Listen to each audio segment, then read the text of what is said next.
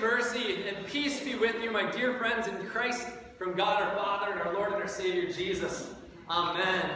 It's so good to be in God's house together on a, on a beautiful day that He has blessed us with here in September. Uh, I don't think any of us can deny the beauty that surrounds us where we live, and we all love the waters of Lake Superior. Uh, we are so blessed to be able to live right here on the shores of Lake Superior. What a beautiful lake it is, majestic beaches that we get to uh, enjoy.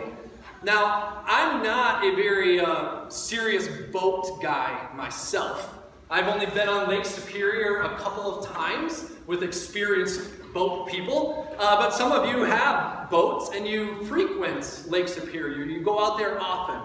And when I talk to you people who have boats and go out on the big lake, you, you have to respect that lake. It's serious water.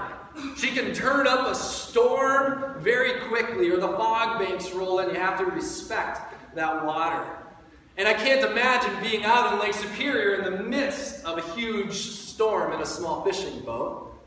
I can only imagine what our, what our friends down in Florida are, are going through as we speak. And I can't imagine if you were to be actually in the ocean in the midst of a hurricane. There's a show sometimes that I watch. I, every once in a while, I have guilty pleasures where I watch a mindless reality TV show or, or, or something. So there is one show that I'll, I'll, catch every now every now and then, now and again. Uh, and it is the show Deadliest Catch. All right. Now, sometimes I watch Deadliest Catch. It's a show about crab fishermen uh, in the Bering Sea off of the coast of Alaska. And now, if you ever watch this show, there's nothing really exciting about this show except when they over dramatize the huge storms that come, right? And sometimes they'll say it's hurricane force winds that they are fishing in. Now, I was watching an episode a couple of weeks ago, and the storm was so big, so vast, so treacherous that they couldn't keep fishing in the storm. They actually had to do what Hebrews chapter 6, verse 18 says, and they fled for refuge. They fled for refuge so they might have strong encouragement to hold fast to the hope that was set before them. You see, the storm was coming, and they knew it was going to be so big. So these boats fled for refuge behind this small island that's out in the middle of the Bering Sea. Some of them having to drive over 100 miles just to get behind that island, the island serving as a windbreak for them. And in the show, they all come and tuck behind the island, this whole fleet of ships. And the thing they do is they set their anchor. They come behind the island as a windbreak and they put their bow into the wind and drop their anchor. Now, on this one boat, on this one day, another piece of drama, it was a rookie crew, greenhorns. And they didn't know what they were doing, even though they said they did. They went out to set the anchor, and the captain said, Make sure you fasten this one piece of equipment that I don't really understand. And they said, Yeah, yeah, yeah, we got it. They went downstairs and were eating food, and suddenly the captain realized that they were adrift and he went upstairs, and the anchor had broken free. And in order to remain tossed at sea throughout the night, they had to just slowly drive and drive and drive on this backside of the island. They had an anchor of hope, they thought. They put their hope in that anchor, and it did not hold. Today, we're going to hear with absolute 100% certainty that we have a sure and certain hope, a firm and secure anchor of hope for us for eternity, not a fleeting hope, a sure and certain anchor of hope, and that is Jesus Christ, our Lord and Savior. Jesus is our sure and certain hope. Now, over the next four weeks, I pray that you join us back here. We are going to uh, put layers onto this concept of hope. And each week, we're going to talk about Christian hope in order that we can see that as Christians, we are people of hope. And so we will, throughout each week, have a progression of hope throughout our bodies. Today, putting hope in our heads, defining what this Christian hope is. Next week, we'll talk about hope in our hearts that this hope is actually real and true. And it, and it goes with us as we face life situations. Week three will be hands of hope. That this hope does not remain just with us, but we are called to be people of hope in a world that oftentimes doesn't have hope. And finally, week four, as that progression happens, we become people of habitual hope. Now, there are many of you, a hundred or so of you, that are participating in small group Bible studies throughout this week in people's homes uh, to go further into this material.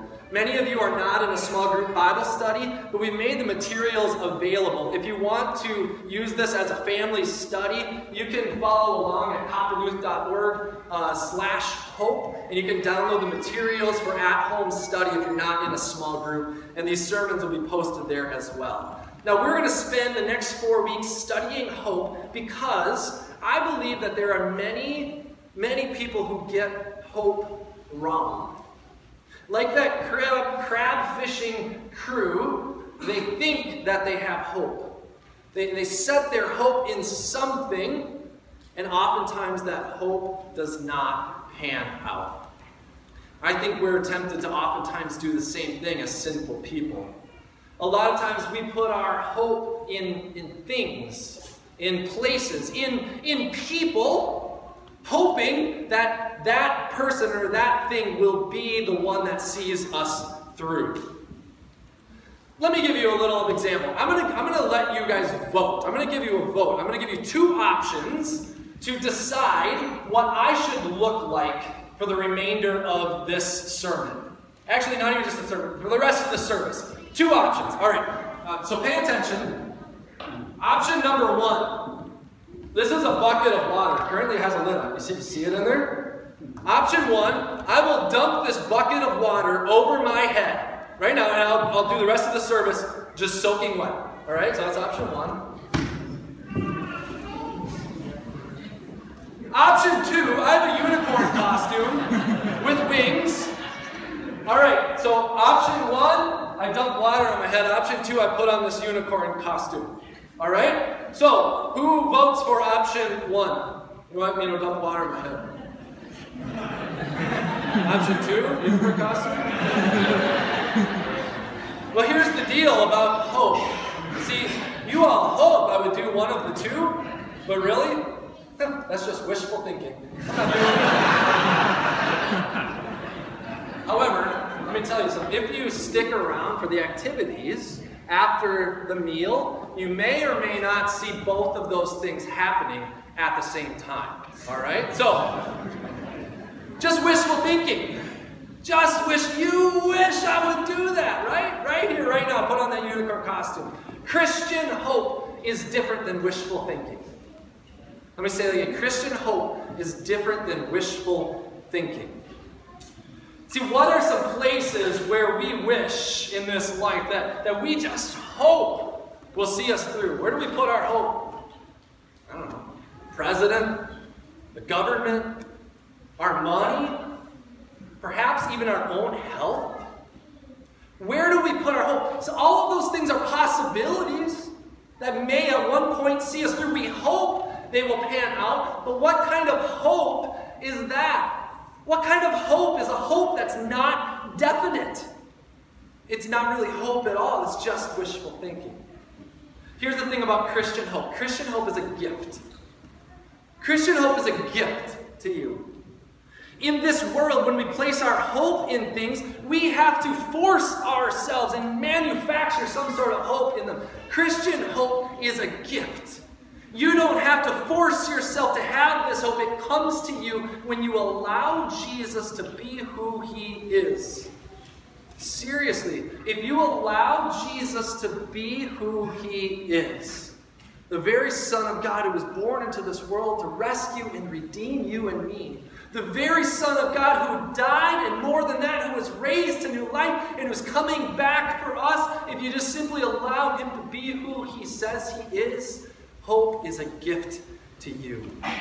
My friends, the reality of Jesus is so real.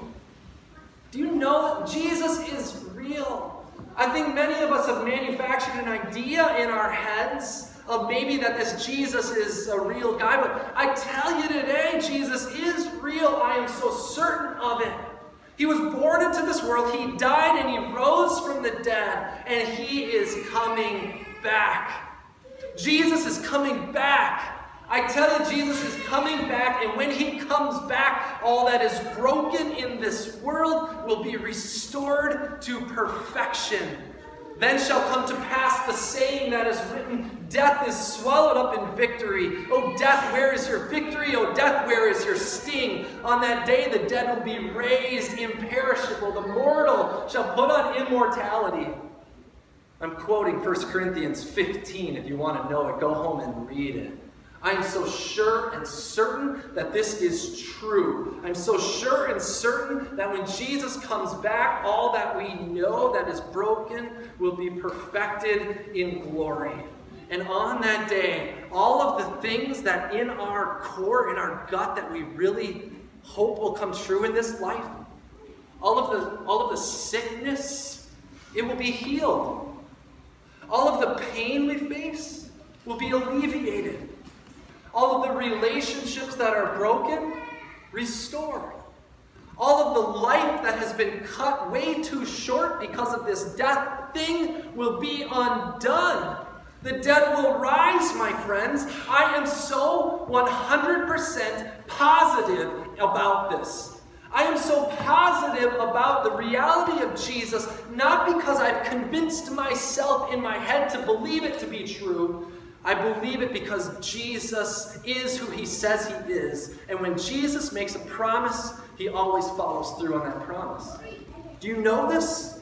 When Jesus makes a promise, he always follows through. Read the scriptures. That's what we read in Hebrews. When God makes a promise, he always follows through. The dead will rise, my friends. Christ is coming back. I am so positive about this because Jesus is who he says he is. This is our hope a sure and certain hope, not a fleeting hope, not something we've manufactured in our heads. I'm more sure and certain about Jesus and his return for us. I'm more sure and certain about that than I am about anything in this life. Seriously. I'm more sure and certain about the reality of Jesus than I am that my Minnesota Vikings are going to win the Super Bowl this year. Be nice, all right? We're playing tomorrow night. You can watch it. All right. I'm more sure and certain about the reality of Jesus Christ than I am about anything in this life, even things like, like gravity. I'm serious. I'm more sure and certain about Jesus than about much of anything in this life. And as Christian people, this is our hope. It has to be our hope because our hope in Jesus is our everything. I tell you, what we believe about our future affects our present reality. Do you know this? What you believe about your future affects your reality today. If you believe that you have no future, that affects the way that you live today. If you believe that you have a future, a resurrection from the dead, my friends, it affects your life today. So, what are you going to do with this hope? What will you do with this hope? When you face tragedy, when you face difficulty, I tell you, my friends, that you have hope. You have hope. When you face tragedy and difficulty, you have hope because you know it's not the end. You're positive about it. Now, having hope, I tell you, does not necessarily make the storm go away. Having hope does not make the storm go away. Until Christ returns again to make all things new, we will still face the storms in this life. And so I imagine that the picture that I have in my head is those crab fishing vessels tucked behind an island. They've got their anchors set with their bow facing in the wind, but the storm is churning amongst them. The storm is still churning. My friends, this is often what life is like for us. The storms of life rage, and they go on and on and on. But we have a sure and certain hope a firm and secure anchor of hope. That hope is Jesus. You are united to Jesus, my friends, and what this means is that Christ is with you today. He is with you tomorrow. He's coming back for you, and all will be made new. This is our hope, my friends, assured and certain hope and anchor for our souls. Anchor for our souls. As we wrap up today, I want to share a song with you. I'm going to I'm gonna go over to my guitar. Um, this song is called Anchor of Hope. Uh, I did not write this song, uh, but I want to sing it for you. And we got the words on the screen. Some of you may know this song, and I do want to invite you to sing along with me. So as you get the hang of it, Sing along. This is called Anchor of Hope.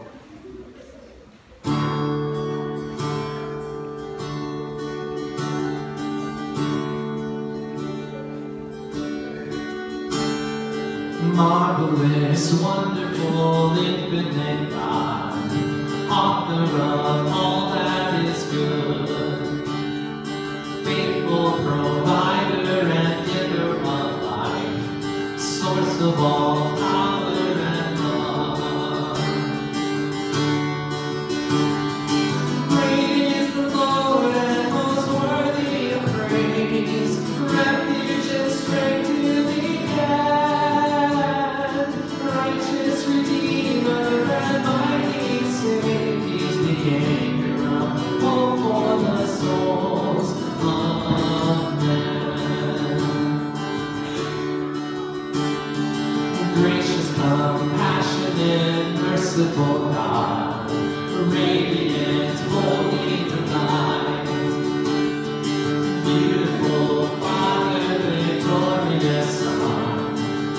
The unchangeable change.